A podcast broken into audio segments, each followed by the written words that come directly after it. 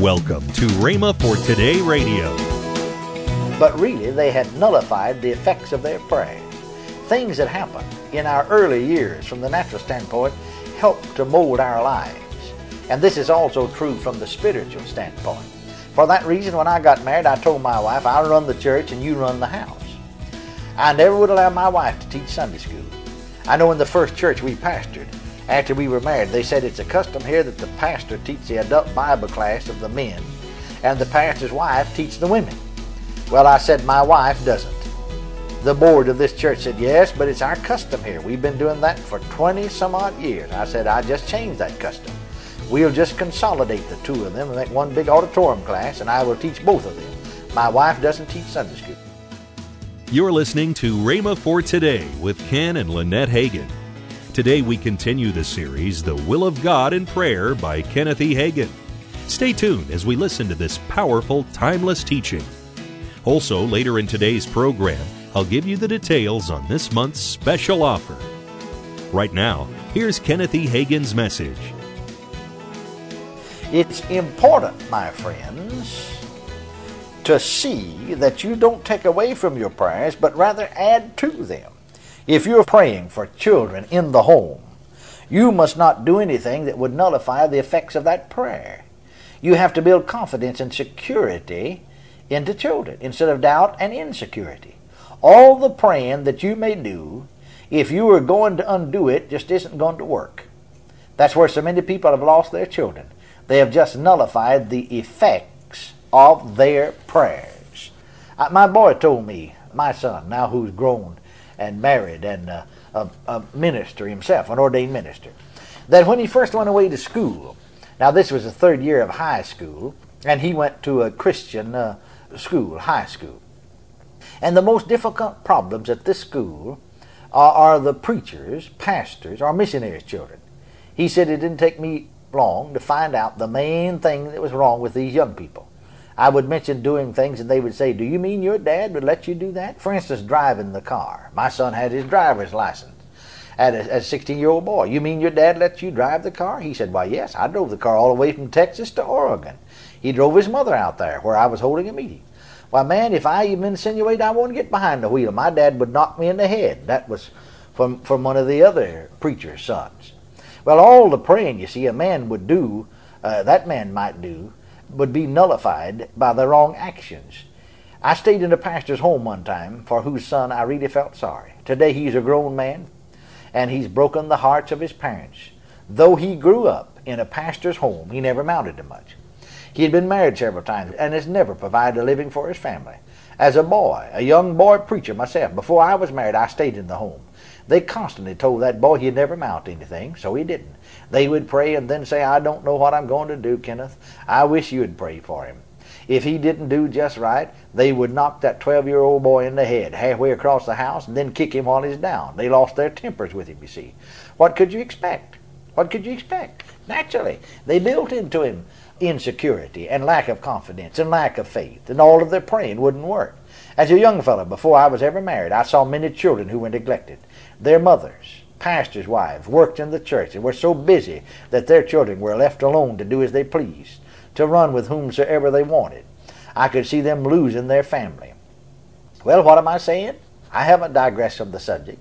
They prayed and asked the church to pray and shed many tears and did a lot of fasting, but really they had nullified the effects of their prayers. Things that happen in our early years from the natural standpoint help to mold our lives. And this is also true from the spiritual standpoint. For that reason, when I got married, I told my wife, I'll run the church and you run the house. I never would allow my wife to teach Sunday school. I know in the first church we pastored, after we were married, they said it's a custom here that the pastor teach the adult Bible class of the men and the pastor's wife teach the women. Well, I said, my wife doesn't. The board of this church said, yes, but it's our custom here. We've been doing that for 20 some odd years. I said, I just changed that custom. We'll just consolidate the two of them and make one big auditorium class, and I will teach both of them. My wife doesn't teach Sunday school. Well, why, they asked. I said, well, you see, I'm going to preach and pastor the church, and I want her to stay home and keep house and take care of me. I want her to run things over there, and I'll run things over here. If no one else in the church could do anything, then I might let her do it. But there are too many other people that you can put to work, so let them do it. Then they wanted to put her in as president of the Women's Missionary Council. And I said, no, I don't want her to do that. She can come, but she doesn't serve in any capacity. Well, it paid off well.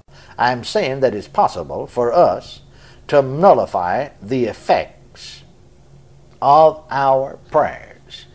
We once had a lady who was a marvelous Christian Sunday school teacher. She was one of the best Sunday school teachers and most able Bible teacher in our entire church. I thought so then, I still think so after a great many years. Well, this was during World War II. She had 2 or 3 boys who went into the service. Now, it's right that we should pray for our boys who are in the service.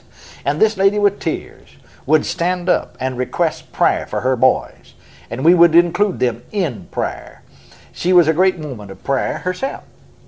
Now, after certain length of time, one of the boys was going to be shipped overseas.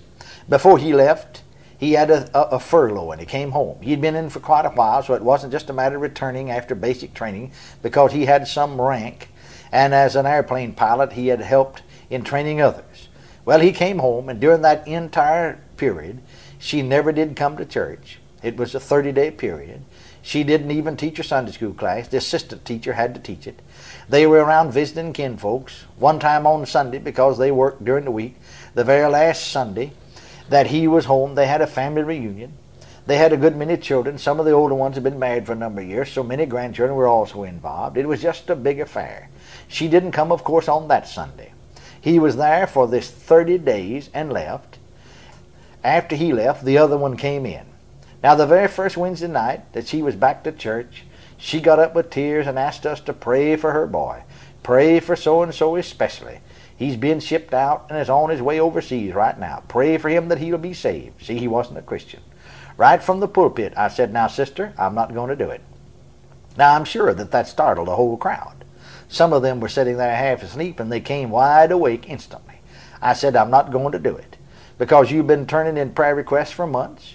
You've turned prayer requests in almost every time. We prayed, and we believed God when we prayed. I know this boy of yours. I've talked to him in times past. I know him well enough.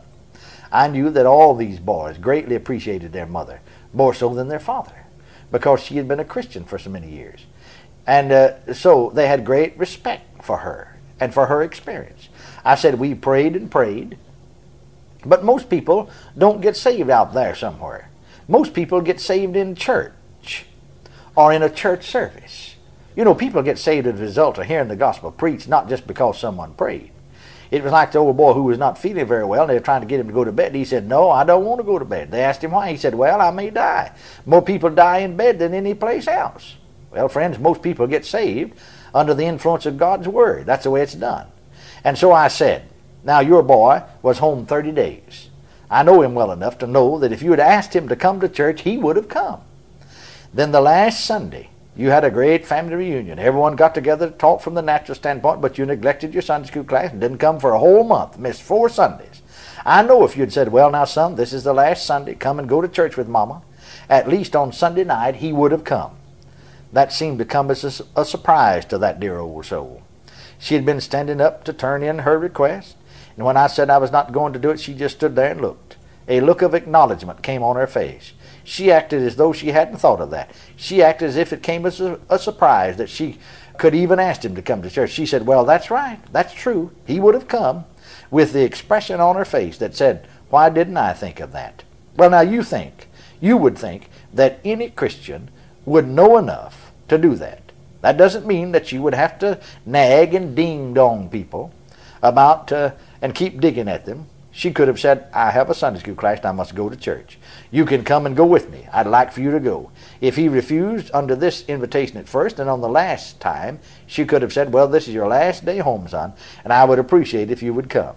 I know him well enough to know that he would have come out of respect to his mother. I know of plenty of other people who came the same way and under the influence of the Word of God and the Holy Ghost were convicted and saved. Now, you see what I mean? You see, instead of helping our prayers, she did everything, consciously, unconsciously, to hinder our prayers. And so we were praying in the will of God, but we can hinder our prayers. Friend, let's have boldness when we come to pray and confidence that God hears us. And let's walk right before the Lord and we can get answers. Now we know, as we have pointed out to you, that saving the lost is the will of God. However, very often in praying for lost ones, loved ones, or lost individuals, very often we hinder our prayers ourselves. Even though we're praying in the will of God, yet we nullify the effects of our praying, and very often nullify the effects of the other person, or the other people, or the effects of the church praying. I know we had a lady in our church one time, one church I pastored, who every time when we took prayer requests would ask us to pray for her husband. He would come with her once in a while. He was unsaved, but he'd come on Sunday night occasionally. And if prayer requests then or during a revival meeting would be asked for, well, she would stand right up in service and request prayer for him, and maybe him right there by her side, and or in the service somewhere. And it would embarrass him. Well, she'd call his name, you know, and say, pray for him. She wanted us to pray that he'd get saved. I remember one time in a Wednesday night service when there were just some of the church members there, she came and requested prayer again. Well, I simply made a point of it, as I wanted to illustrate to the crowd as well as to her. So I said, "Sister, we're not going to do it. You've turned in prayer requests here again and again and again and again." And we prayed and prayed. And I said, "I've talked to your husband. I visited him in your home and talked to him for 2 or 3 hours at a time, at times that she was out and wasn't there. And there's no reason for us to go on praying about him. You are nullifying all the effects of our praying. You go home and tell him everyone's fault in the church and all the church's business." You're listening to Rhema for Today with Ken and Lynette Hagin. This month's special offer is the message series by Kenneth E. Hagin, The Will of God in Prayer. In this 3-CD series, Kenneth E. Hagin explores the Scriptures and instructs believers on how to use the Word of God in prayer. This series is just $21. Call now, 1-888-FAITH-99. Don't delay. Call 1-888-FAITH-99. That's 1-888-FAITH-99. Or if you prefer, write Kenneth Hagin Ministries. Our address is P.O. Box 50126, Tulsa, Oklahoma, 74150. Don't forget, for faster service, order online at rhema.org. That's rhema.org. Now, let's join Ken and Lynette Hagin. As we start the year off, I would like to encourage you that have been partnering with us to continue your partnership, or maybe consider increasing your monthly partnership. And if you haven't partnered with us, I would like to ask you, starting with January, that you partner with us this year to help us. If this radio program has blessed you and ministered to your spirit, then we want to hear from you. We're asking you, our audience, to let us know when and where you listen.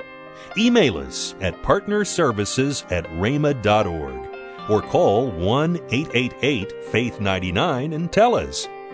If you prefer, drop us a letter. Write Kenneth Hagin Ministries. Our address is P.O. Box 50126, Tulsa, Oklahoma, 74150. If we're to remain broadcasting in your area, we need to hear from you. And if you're able, we would ask that you would consider sowing an offering to help defray the costs of this radio program. Call today to get this month's special faith-building offer, Kenneth E. Hagin's The Will of God in Prayer 3-CD series. Yours for the price of $21. The number to call is 1-888-FAITH-99. That's toll-free, 1-888-FAITH-99. Tomorrow on Rhema for Today, we continue with the teaching by Kenneth E. Hagin, The Will of God in Prayer. Thanks for listening to Rhema for Today with Ken and Lynette Hagin.